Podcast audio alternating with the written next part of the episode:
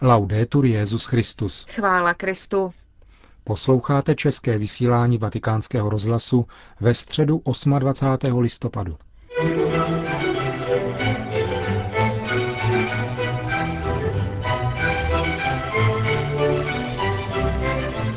Na 8 tisíc věřících se dnes dopoledne v aule Pavla VI. ve Vatikánu účastnilo generální audience Benedikta XVI. Svatý otec se ve své katechezi věnoval svatému Efrému Syrskému, harfě Ducha Svatého, jak praví křesťanská tradice.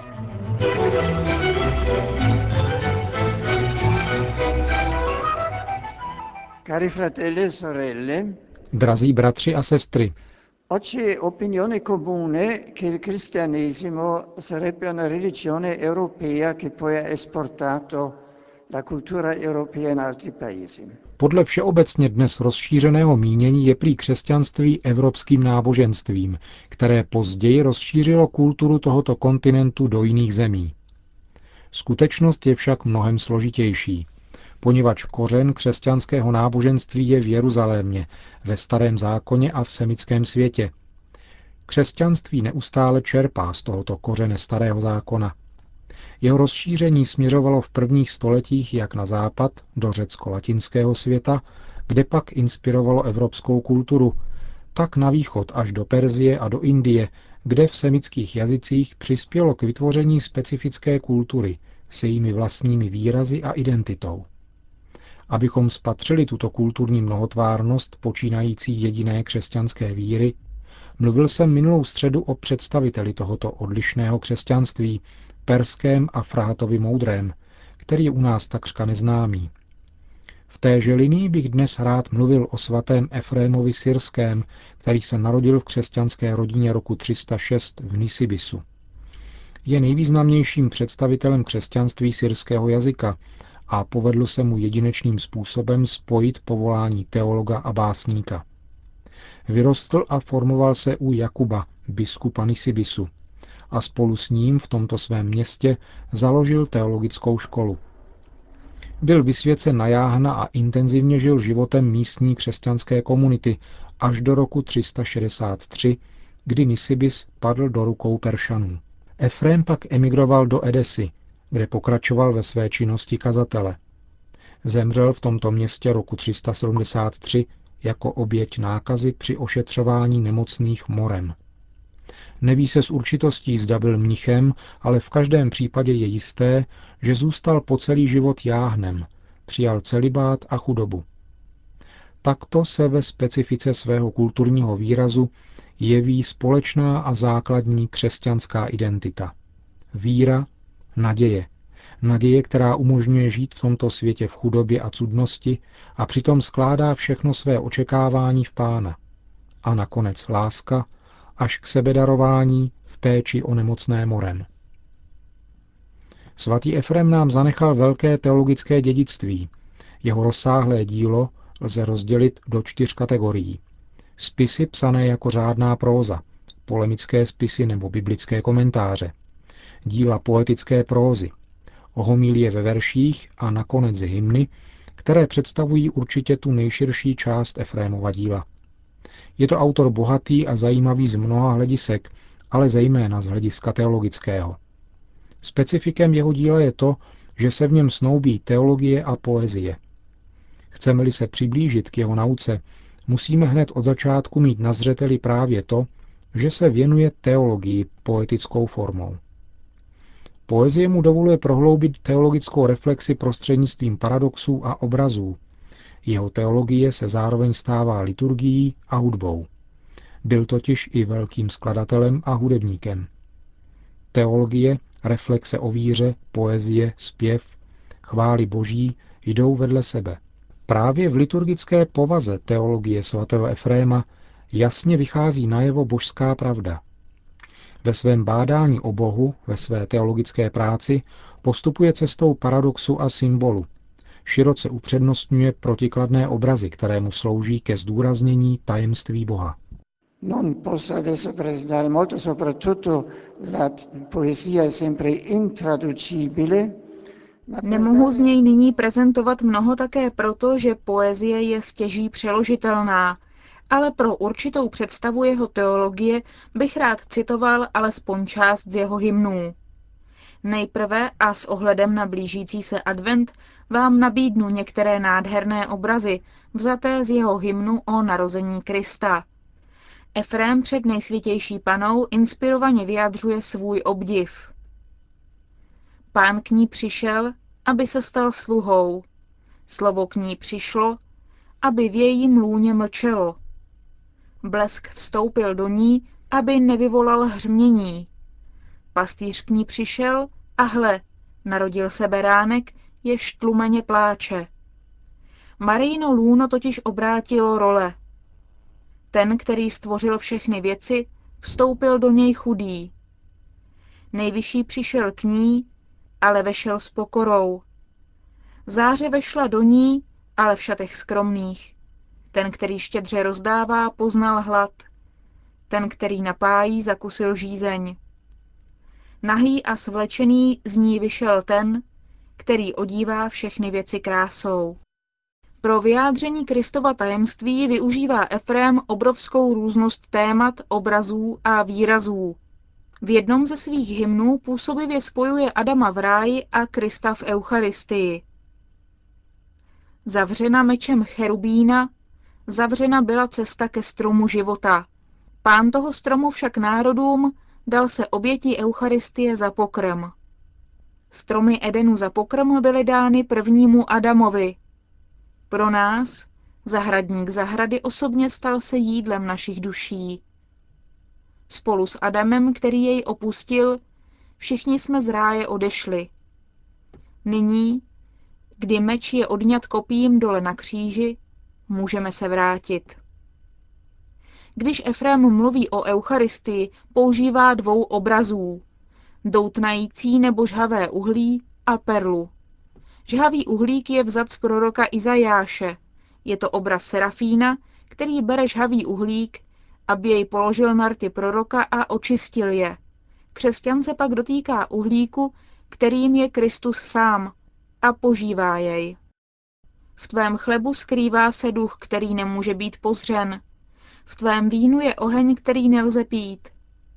Duch v tvém chlebu, oheň v tvém vínu, hle, div našimi ústy přijatý. Serafín nemohl do svých prstů vzít uhlík, který se dotknul jen úst Izajášových. Ani prst jej nevzali, ani ústa nespolkla, ale obojí nechal nás učinit pán. Oheň se stoupil s hněvem, aby zničil hříšníky, avšak oheň milosti se stoupil na chléb a tam zůstává. Na místo ohně, který člověka ničí, jedli jsme oheň v chlebu a byli oživeni. A ještě poslední příklad hymnu svatého Efréma, kde mluví o perle jakožto symbolu bohatství a krásy víry. Položte, bratři, perlu na mou dlaň, abych ji mohl proskoumat. Jel jsem se ji pozorovat z jedné i druhé strany, však z obou dvou vzhled měla jediný. Takové je hledání syna, nezbadatelného, nebo tě samé světlo. V jeho záři uviděl jsem jas, který se nestane matným. Svou ryzostí, co by velký symbol těla našeho pána, je čistým. V jeho nedílnosti viděl jsem pravdu, jež nerozdělitelná je. La figura di Efrem, proprio perché è così lontano in un'altra cultura molto vicino a noi, è ancora pienamente attuale per la vita delle varie chiese cristiane. Postava Efréma, přestože je tak vzdálená a patří do jiné kultury, je nám blízká a dosud je plně aktuální v životě mnoha různých křesťanských církví. Objevujeme v něm především teologa, který vycházeje z písma svatého, poeticky reflektuje o tajemství vykoupení člověka, uskutečněného Kristem, vtěleným božím slovem. Jeho teologická reflexe je vyjádřena v obrazech a symbolech vzatých z přírody, z každodenního života a z Bible. Poezii a hymnům pro liturgii dává Efrém didaktickou a katechetickou povahu.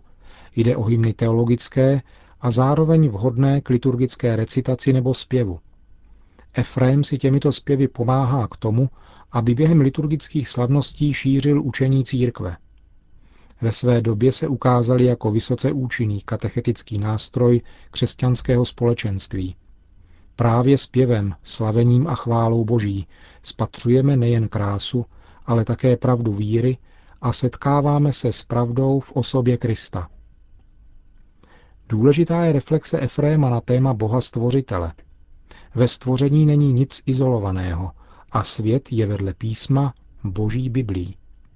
Člověk, který používá svou svobodu špatně, převrací řád kosmu. Pro Efréma je také důležitá role ženy. Způsob, jakým o ní mluví, je vždy inspirován citlivostí a úctou. Ježíšův příbytek v Marijně lůně značně pozvedl důstojnost ženy.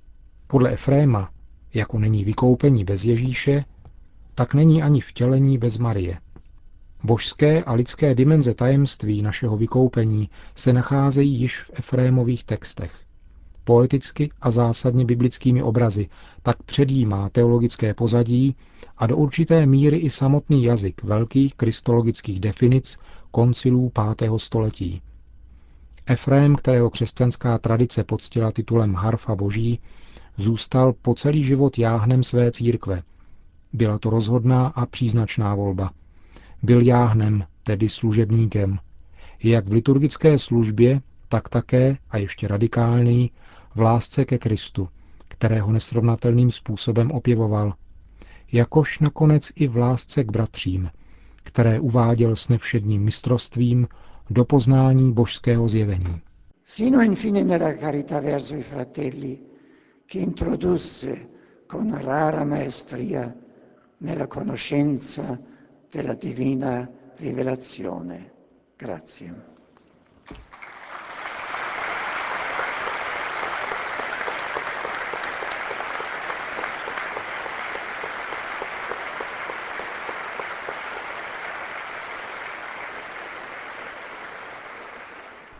Těsně před skončením generální audience obrátil Benedikt XVI. pozornost k nadcházejícímu světovému dni boje proti AIDS. Comincio con un appello. Il primo dicembre prossimo ricorrerà la giornata mondiale contro l'AIDS. Na první prosinec připadá Světový den boje proti AIDS. Jsem duchovně na blízku těm, kteří trpí touto hroznou nemocí, jakož i rodinám, a to zejména těm, které byly stiženy ztrátou partnera. Všechny ujišťují svou modlitbou. Rád bych rovněž vyzval všechny lidi dobré vůle, aby znásobili úsilí o zastavení šíření viru HIV a stavěli se proti přezírání, kterým značně trpí ti, kteří jsou nakaženi, a aby se ujali péče o tyto nemocné, zejména jednáli se o děti. E specialmente quando sono ancora fanciulli a po společné modlitbě odčenáš udělil všem přítomným svatý otec své apoštolské požehnání. Sit nomen Domini benedictum. Ex hoc in seculum. Adiutorium nostrum in nomine Domini. Benedicat vos omnipotens Deus, Pater, et Filius et Spiritus Sanctus.